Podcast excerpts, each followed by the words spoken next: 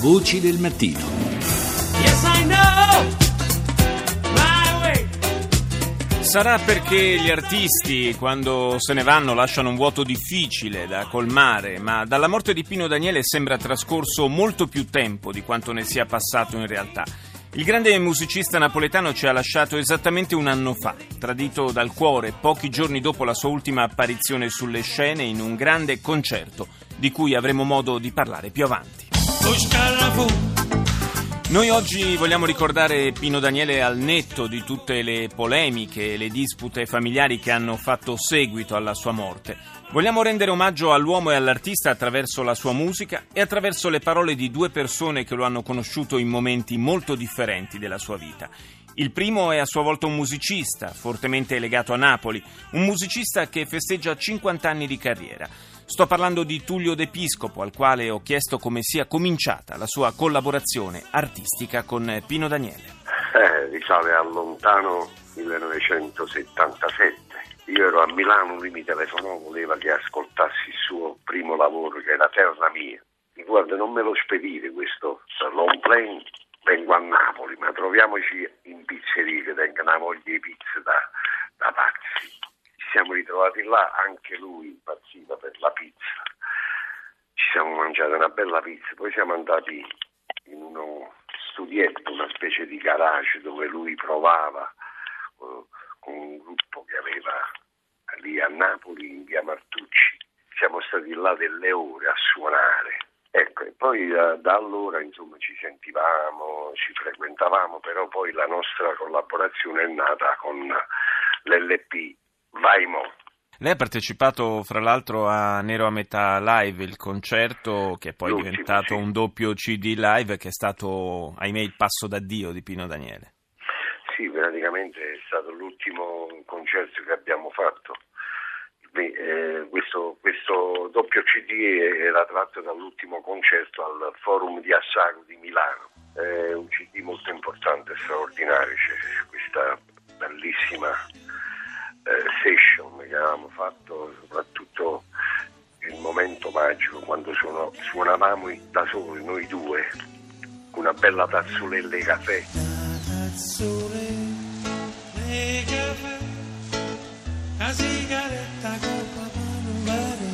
Quindi sono momenti indimenticabili come rivivo con amore e nostalgia i momenti passati assieme, rivedo davanti ai miei occhi Ciro, Ciro, Ciro Barbiera che veniva in albergo a Santa Lucia e ci radeva, ci radeva mentre eh, discutevamo della scaletta per i concerti che facevamo, i concerti di tutta la storia a Palapartera nel, nel periodo natalizio dal 2012 al 2014.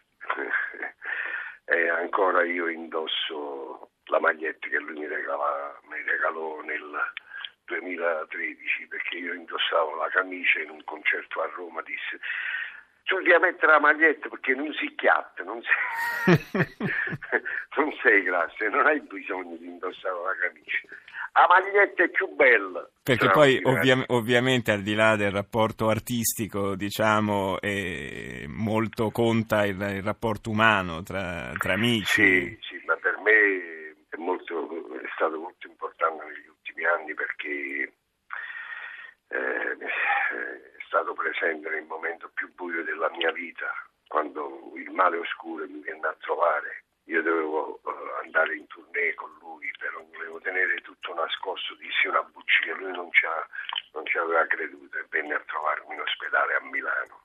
Quindi è più che un rapporto di amicizia, capisci? Io tutti i giorni rivi- rivivo quei momenti guardando la mia ferita. Con gli amici è così, il, il pensiero va a loro ogni giorno quando, quando ci svegliamo. In questi Sì. giorni, in questi giorni eh, le ceneri di Pino Daniele sono state trasferite in Toscana. Finalmente, finalmente. Eh, lui viveva lì da una, da una quindicina d'anni in Maremma, ma si era- aveva un po' preso le distanze dalla sua città. Com'era, com'era adesso il suo rapporto con Napoli negli ultimi anni? No, no, eh, era bellissimo, è sempre stato bello. Negli ultimi, guarda, negli ultimi eh, quattro anni facevamo tutti gli anni dei concerti straordinari, 5-6 concerti di fila a, a, a Partenope con eh, amici, artisti. eh, Si era creato una, una bella cosa con, col pubblico, con i fan di Napoli. Eh, eh, eh però Pino non, non, non ama il chiasso, il rumore, a lui gli dà fastidio il rumore chi grida troppo, non gli piacevano, gli ferivano le orecchie, quindi amava stare tranquillo, senza rumori, la pace, la tranquillità, questo cercava, ecco. per, per, questo andò in questo posto a Magliano, nel Grossetano, in questa tenuta veramente rilassante. Io sono stato eh, tante volte con lui, eh, dormivamo assieme in questa sua bellissima casa coloniale, straordinaria mi faceva vedere là, ma fa lui, là dobbiamo fare l'olio, là poi, poi facciamo il vino. A lui piaceva tanto il vino, il vino rosso, il vino toscano soprattutto. Quindi lui aveva trovato la sua quiete, no? Meno male che adesso riposa, finalmente può riposare in pace. Meno male. Presto andiamo a trovarlo.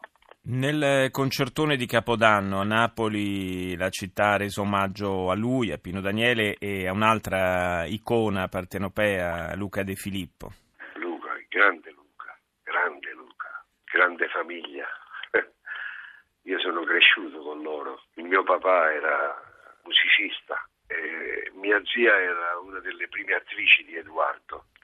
Non sia fumo, famosissima Come attrice no? di fece tanto successo con la, commedia Questi Fantasmi.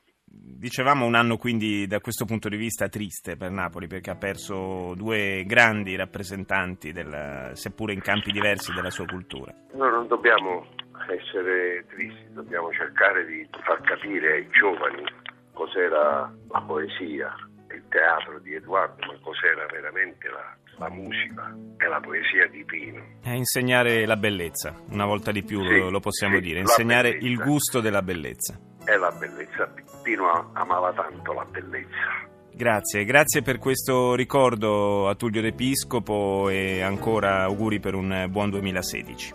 Grazie anche a tutti voi.